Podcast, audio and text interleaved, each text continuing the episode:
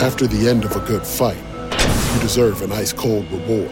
Modelo is the mark of a fighter. You've earned this rich golden lager with a crisp, refreshing taste. Because you know the bigger the fight, the better the reward. You put in the hours, the energy, the tough labor. You are a fighter, and Modelo is your reward. Modelo, the mark of a fighter. Drink responsibly. Beer imported by Crown Port Chicago, Illinois. USCHO.com. This is the USCHO Weekend Review podcast from US College Hockey Online at USCHO.com. A look at this weekend in college hockey and a review of the top news of the week. Welcome to USCHO Weekend Review for Monday, November 30th, 2020. I'm Ed Trefzger alongside Jim Connolly. Well, Jim, uh, it's been an interesting weekend. And one of the things that we know about this season is that there are going to be a lot of upsets because we just don't know very much about a lot of the teams. And some of those upsets happened this weekend. Let's start on the docket with Arizona State with a sweep of a somewhat depleted number 14 Wisconsin. Now, not to take anything away from Arizona State, uh, Tony Granato short a few players, but this was the shot in the arm that Arizona State needed for its season.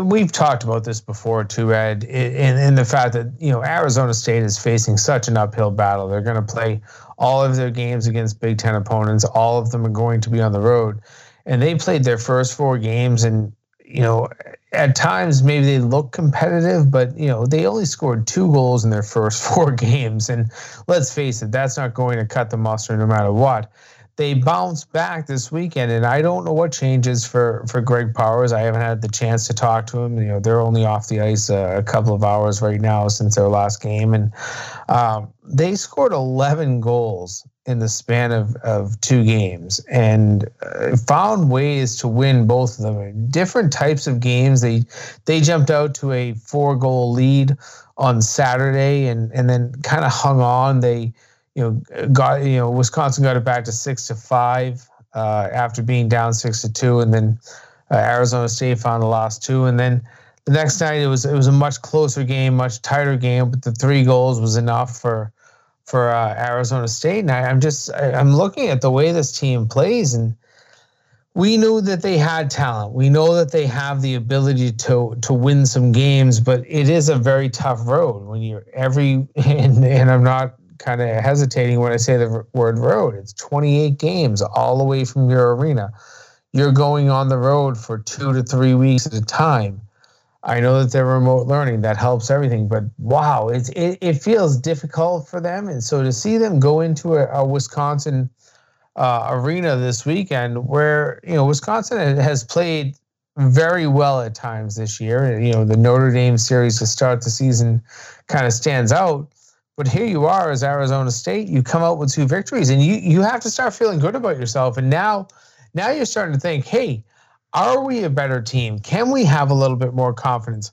Goals are going in the back of the net. That's what you need when you're a team that's struggling is to see the puck go in the back of the net. They saw it this weekend. Well, in Arizona State, also uh, lacking their prolific scorer Johnny Walker from the lineup for the weekend. So they're finding other people to score. Not that they don't have other scorers, but when you miss uh, a scoring machine like that, that that certainly speaks well of the depth of the team. It does. You know, when Greg Powers talked to me, um, you know, a couple of weeks before the season began, he said, listen, I know that we had some great teams in the past, he said, but I feel like this is our deepest offensive team. Now, I was shaking my head after after their first four games, scoring only two goals, but now we start to see it this weekend. And you saw some pretty finishes. You know, even plays that did not result in goals, they were making some of those cross seam passes that made a goaltender really have to work to make that save or make a defenseman really get back into position, getting out of position you know, to to block a shot. I, I liked a lot of what they did. I was pretty impressed by them both nights, um, especially that that that eight goal outburst on Saturday night. They they did a lot of things right in that, and then uh, you know on Sunday, you know, playing more of a, a game that they had to manage. Um, I, I think that this is this is a team that has, still has a lot of upside. You, know, you mentioned about depth on teams, and, and it had me thinking about something I've been thinking about a little bit lately. Is that it used to be remarkable that a team would be deep enough to really roll four lines, but depth seems to be something that is pretty universal around teams these days. Uh, with with so much talent out there, teams don't have two and a half lines. Teams have four lines when everybody's healthy. Yeah, I think I'd probably say that teams have three lines, you know, for the most part. And their fourth line still for the most part is a line that you know you can do some things with but but for the most part you're really more thinking about your top three. And the reason I say that is because you still do have you know TV timeouts and stuff like that can that can reset games. So if if you've gone, you know, six minutes in a game and you're trying to find a way to get back, maybe you had to roll your fourth line out once and maybe all your other lines out twice, but then a TV timeout comes. And then you can reset back to that first line and get back into a, a rhythm and an order that you like. So I, I agree with you. I think teams are deeper. Teams are trying to, you know, continuously create depth but the reality is that you know every league has some sort of a TV timeout, a media timeout. Even if the game's not televised, they still find ways to take timeouts right now.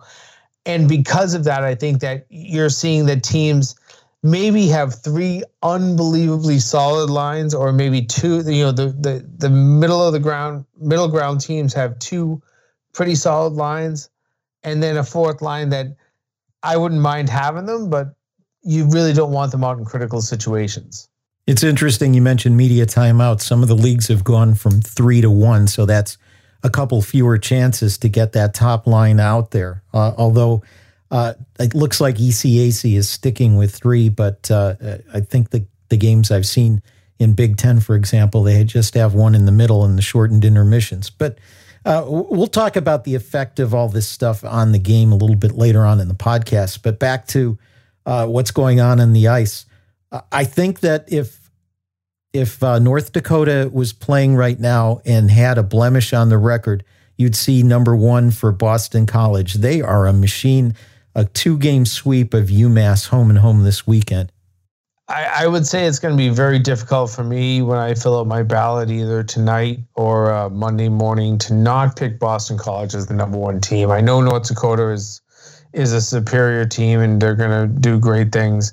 We haven't seen them play yet, but we saw Boston College go in and play a home and home with number seven UMass this weekend and a very good UMass team. Um, and find a way both nights to win games. Uh, you know, opening night, Friday night, a kind of a back and forth contest. BC takes a 3 1 lead, UMass ties at 3 3. And then Matt Boldy, who, you know, I have kind of looked at as maybe the player on Boston College that not a lot of people are talking about, and they should be. He scores the game winning goal uh, late, well, early in the third period, but late in the game. And then on, on Saturday, BC comes back and not to say that they dominated or any way in any way, but they they find a way to win six three. And I just liked everything about BC's game this weekend. Um, it'll be interesting going forward. They're going to play UMass Lowell in concept next weekend. Lowell had a positive case uh, for COVID, and contact tracing has kind of knocked that them off the ice for a while. We don't know the day that they're going to return, but should BC be able to play an opponent next weekend, it is scheduled to be UMass Lowell. And that could be a pretty good contest because I think that a lot of people are thinking that Lowell uh, has a very good team coming back into this season. But right now I like a lot about BC. You know, particularly I think everybody was worried about how young their defense would be, but you know, Colby Ambrosio, I think looked good this weekend, and you know, you don't really have to go too far down their lineup. There weren't a lot of guys. Jack Agnew was in the lineup, but you know, you didn't have to play a lot of freshmen. You had a lot of sophomores, but when you really look at it, the sophomores performed extremely well uh, for the Eagles. And I think that's what makes them a team that's going to be very dangerous. A team that I thought also would be in the running and has been getting some first round or first place votes rather in the poll is Michigan. They, uh, in the first couple of weekends, I thought they were an unstoppable juggernaut and a team that had disappointed early on was Notre Dame, yet it was Notre Dame on the road coming away with a weekend sweep at Yost over Michigan. Let's think about this. We know that Jeff Jackson and his team are not just going to roll over and die. This is a very strong Notre Dame team, and their Friday contest, we knew it was pretty strong watching that one. They had to score a couple of late goals, and then then Saturday they just kind of played a, a, very good hockey game. And like I just look at this team as one that can get things done. Will they do it consistently? No, probably they won't. They they don't have that depth, but they have the ability. Um, you know, in right now, I, I think that we can't underestimate Notre Dame any night. And I don't know where they're going to finish. Could they be a top three team in the Big Ten? Yes. Could they be a top two team in the Big Ten? Possibly. Could they be in the bottom four? Easily. Uh, I, I don't know where they're going to end up, but I, I liked what I saw this week. And, you know, I think Michigan has to regroup. It's, it's easy when you're a team that hadn't had a lot of expectations placed on you for many years. You know, it's been a few years since they've had a lot of success. It's easy to you know, get complacent. You you've won four games. You found ways to win games. You had an overtime win that was kind of cute with a nice little fancy goal. But it's easy to get complacent, you know. And I almost feel like that's what Michigan did. Maybe didn't take Notre Dame as serious as they should have, and and Notre Dame proved that they can find ways to score goals. I I was impressed the way that the Irish played this entire weekend. One other upset on the weekend, Friday night, as part of a series split RIT had a five goal third period and an eight to five win over number nine Clarkson. You know, eh, eh, I'm I'm at the point now where any Atlantic hockey win over a ranked team isn't such a surprise anymore. But it was a good start for the season for RIT in a in a two game series on Friday and Sunday that didn't come together until early in the week. Uh, RIT had a series against uh, Niagara postponed for a week, and Clarkson is just flat out desperate to find any games as they've been left high and dry so many times. So that was a it was a good win for RIT, a team that has a, a pretty potent offensive side of its game and a young defensive squad, but probably will be making some noise in Atlantic hockey again this year. Yeah, well, it'll be interesting to see what this means. You know, obviously getting a huge third period, a five goal third period on on a, uh, Friday night was big, and and coming from behind to win a game that's a that's a kind of a headline moment. But at the same time, there's a Clarkson team out there that we we don't know where they are. You know, it's and it's going to be very difficult to gauge where Clarkson should be in the national picture. Should they be a top 10 team? Right now, probably not. You know, should be they be a top 20 team? I think they probably are. I mean, we only have what is it 53 teams left in, in college hockey at this point division one men's at least. Um, but you know I, you know it's it's difficult to gauge how great of an upset that was. And then clarkson obviously they got you know some late goals and and closed out uh, saturday's uh, i'm sorry sunday's con- contest. But at the same time, I, I, think that you have to stick this one in your cap if you're RIT. You got to you kind of remember how you came from behind, which was a good moment, um, and then how you probably excited yourself as a team. Would it have been nice to to complete the weekend sweep? No, no doubt. That would have been a real confidence builder. Uh, but you got to find a way to take something out of this weekend, push it into Atlantic hockey play. This is going to be a strange season. You know, every time you have a, a game canceled, you're always, as a team, probably trying to scramble. And we'll we'll talk about this a little bit more after the break. But you know, when you're looking for games to play at this point, it's it's a struggle. So these guys got together. They found a way to play some games, and I, am I'm, I'm glad for that. And you got a you got what could be considered a nice little upset out of Friday night. And Clarkson three for five on the power play on Sunday, plus the empty netter made that one look a little bit wider than it was. But uh, yeah, it's it's it's good for the whole game that uh, all that uh, Atlantic hockey is elevating. And I know uh, their league commissioner Bob DiGregorio uh, is very proud of that. But we will take a break and come back with some more. We're going to talk about so many games being canceled and also a look ahead at the NCHC bubble when Weekend Review continues. This is the USCHO Weekend Review podcast from U.S. College Hockey Online. After the end of a good fight, you deserve an ice cold reward. Modelo is the mark of a fighter. You've earned this rich golden lager with a crisp, refreshing taste. Because you know the bigger the fight, the better the reward. You put in the hours, the energy, the tough labor. You are a fighter, and Modelo is your reward. Modelo, the mark of a fighter.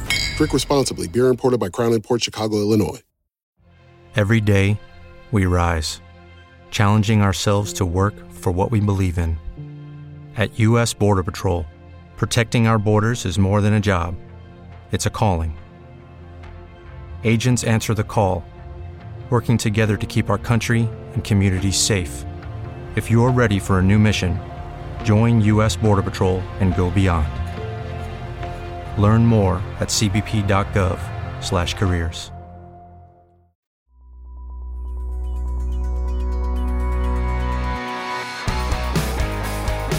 This is USCHO Weekend Review. I'm Ed Trefzger with Jim Connolly. And Jim, one of the things that's amazing is it really seems that more games have been canceled versus played. I know that's definitely the case in Hockey East, but it's interesting what kind of things cancel a game. Sometimes it's not even a positive test, sometimes it's symptoms awaiting a test, but nobody is playing fast and loose with this. Everybody's trying to be careful.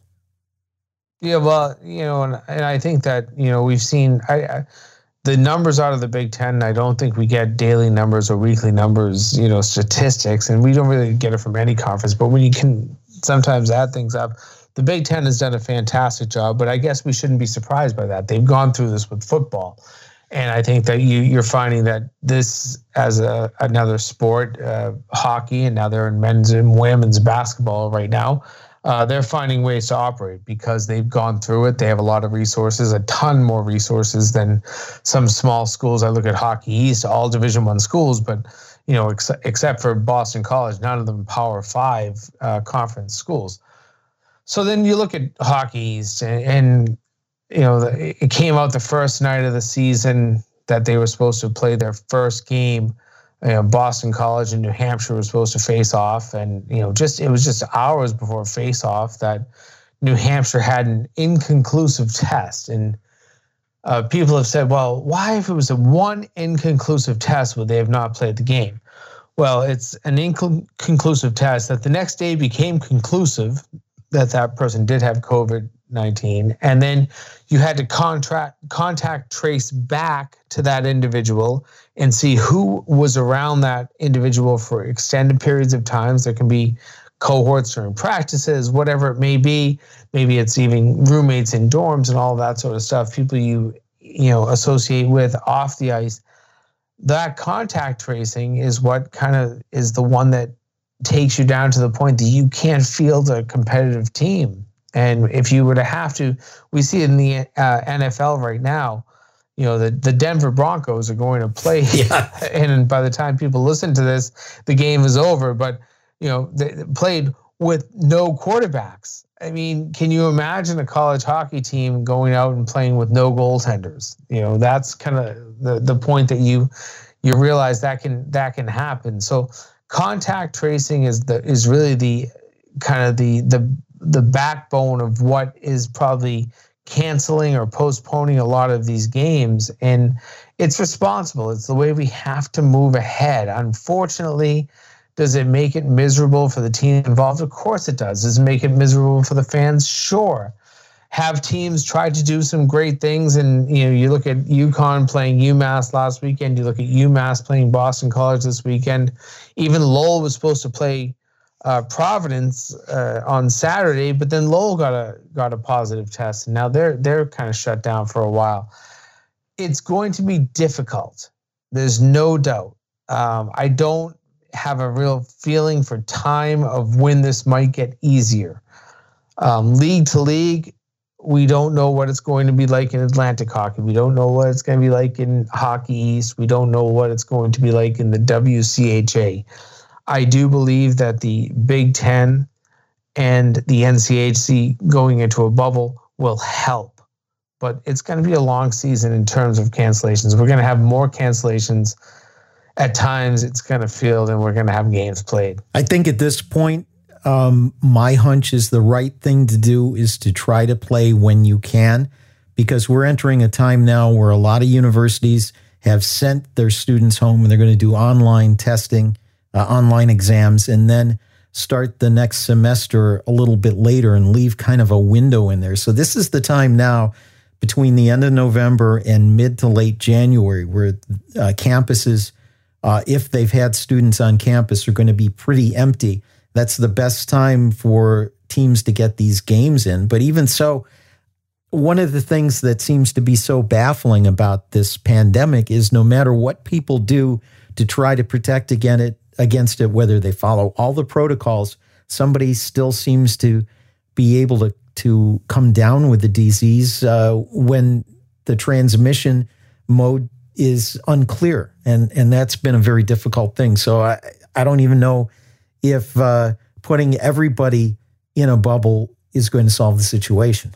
I think that Ed is is by far the most frustrating part of this. You know, we saw the NHL bubble work so successfully uh, up in Canada this summer. We saw the NBA bubble work very successfully uh, in Orlando. But the, you know, those are leagues that have millions and millions of dollars worth of resources to test daily, to to make sure that players are staying in certain confined areas you know do dietary things that can make your your dining not horrible and we saw i i know i saw some photos of food that didn't look great but i i know that things got better the longer that teams stayed there so for the you look at the NCHC, they're going into a bubble basically beginning uh, tomorrow, and they'll they'll be uh, in there for I believe about 21, 22 days. They're going to try to play I believe 38 games in that time frame, all kind of cross pollinized games. Teams from the western part of the NCHC will play the eastern teams from the NCHC, and then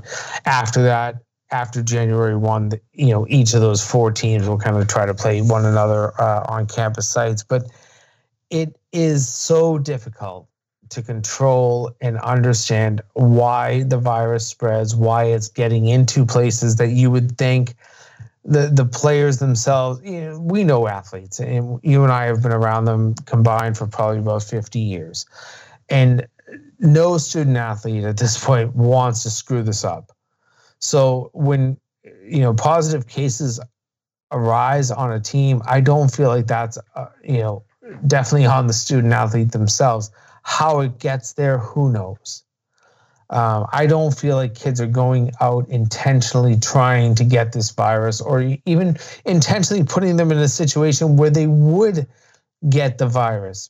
But it just shows you can be as responsible as you want and you just don't know exactly why or how things can spread. That's what is scary about COVID. That is what is scary about trying to get a hockey season accomplished eh, you know and it's what makes us ask the question should we still be doing this and um, i don't have the perfect answer to that right now and but it, it is it is very serious and we we have to kind of look at that question every day yeah i think the decision has to be left to those who are participating um, because i don't think it's uh, fair for us to try to make the decision we may have some opinions but um, you know, you look at uh, what happened uh, with RIT restarting this season. Those were student athletes who were adamant that they should have the opportunity to play and that they'd been doing everything right.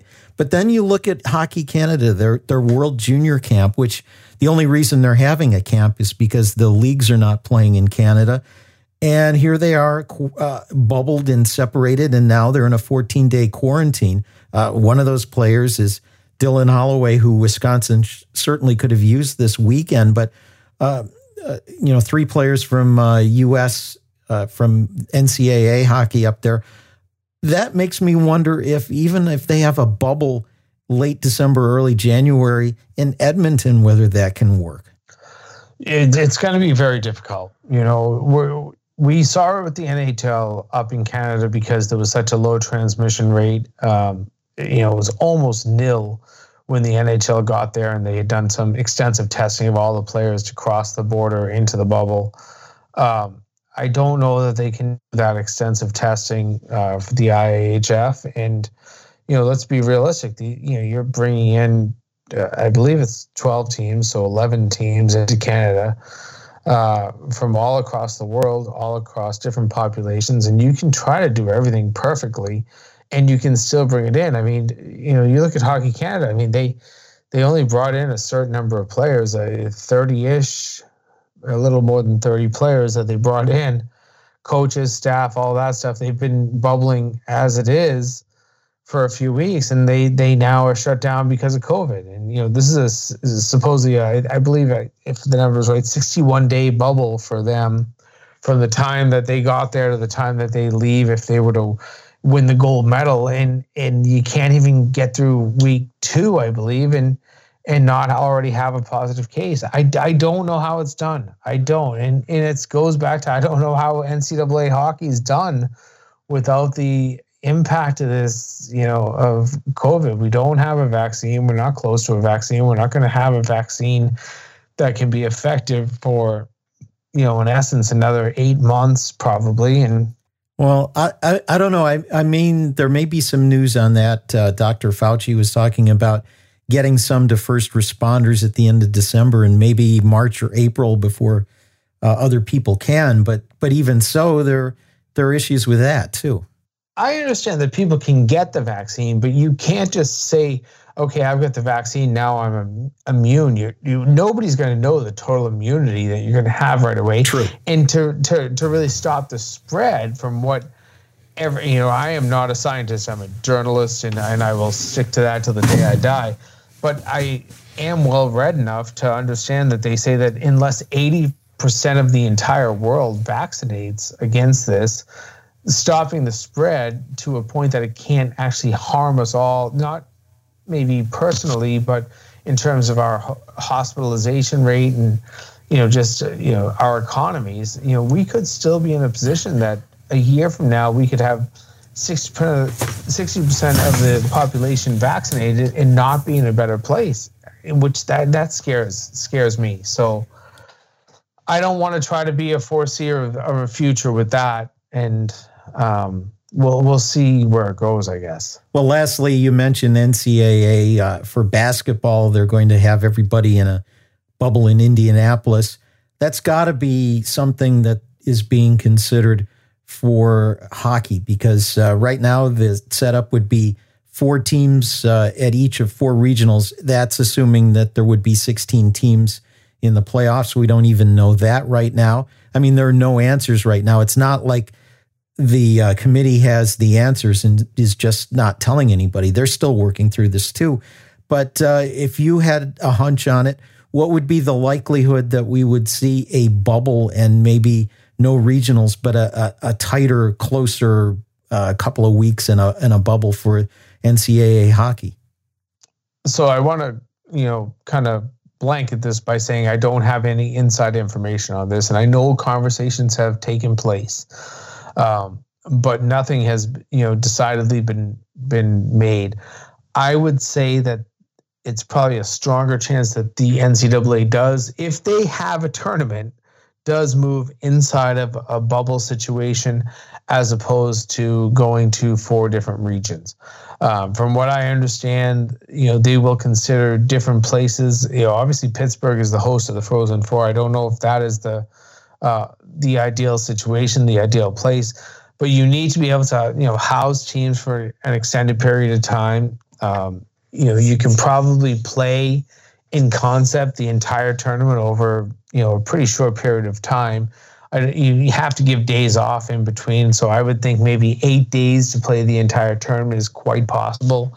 Um, this is a lot of personal conjecture, but with a little bit of institutional knowledge from what people have told me. But again, this is not from the committee. So, um, you know, the thought that you could go to a city, whether it is Pittsburgh, whether it is maybe Omaha, Omaha could be a great uh, trial with this bubble that they're going to go through with the NCAA. I'm sorry, the NCHC.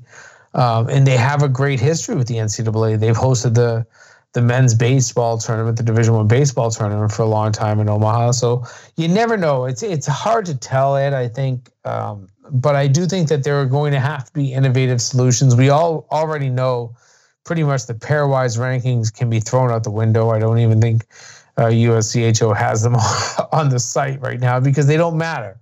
Um, you you need non-conference play and extensive non-conference play to make those relevant, that won't exist. So, uh, you know, it's going to be a weird year uh, how you how you seed, how you field your tournament. Uh, I don't think it'll come down to lawsuits like we had back in the 1960s and 70s to to get teams in. But I think that the, you know there's going to be a little bit more confusion on how if this tournament happens, how you seed it. Well, all of this has come home very strongly to those of us at USCHO as we have a colleague right now hospitalized in serious condition who has contracted COVID 19. Uh, it was quite a shock to find it out today. And uh, we're all pulling for our colleague, but we, you know, we don't want to uh, release a name or anything right now. But uh, you know, this is serious stuff. And uh, while there are, is mixed information and a lot of uh, people trying to find conspiracy theories in it and all, it, it it's real and it affects people and it hopefully it won't affect somebody you know. Yeah, you say that uh, well, Ed. Um, you know, it's it's simple. Wear a mask. Do the right thing. Stop being idiots in the United States. Like we're a pretty smart country. I think it's one of you know I consider the fact that I live here and maybe I live in Boston, which is a kind of an educated area because you have so many colleges and universities right around my my given area. We maybe feel smarter, but I think that the the entire United States has has a very high education level. Please wear a mask. You know, l- listen to people, listen to what they're doing. You know, our colleague is a very responsible man, a uh, good person. He has done everything right during this pandemic. From the beginning, has been a preacher of wearing a mask. Somehow, he has come down with uh, with COVID, and uh, let's just say prayers because uh, we don't want to be people that you know lose friends to to to uh, to something that is it just doesn't feel necessary. So let's just be smart, folks, and uh, I guess that's where I have to leave it at. It's, I hate to end something on such a somber tone, but uh, let's just be smart, folks. We're we're we're the United States of America. Let's be smart. For Jim Connelly, I'm Ed Trefzger, and we'll catch you next time. This has been the USCHO Weekend Review Podcast, a production of US College Hockey Online. Visit uscho.com slash podcasts to listen or subscribe.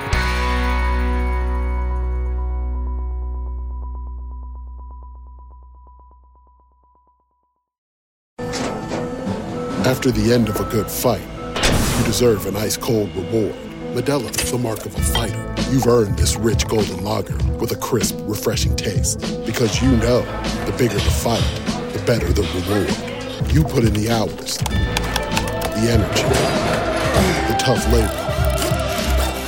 You are a fighter, and Modelo is your reward. Modelo, the mark of a fighter. Drink responsibly. Beer imported by Crown Port Chicago, Illinois.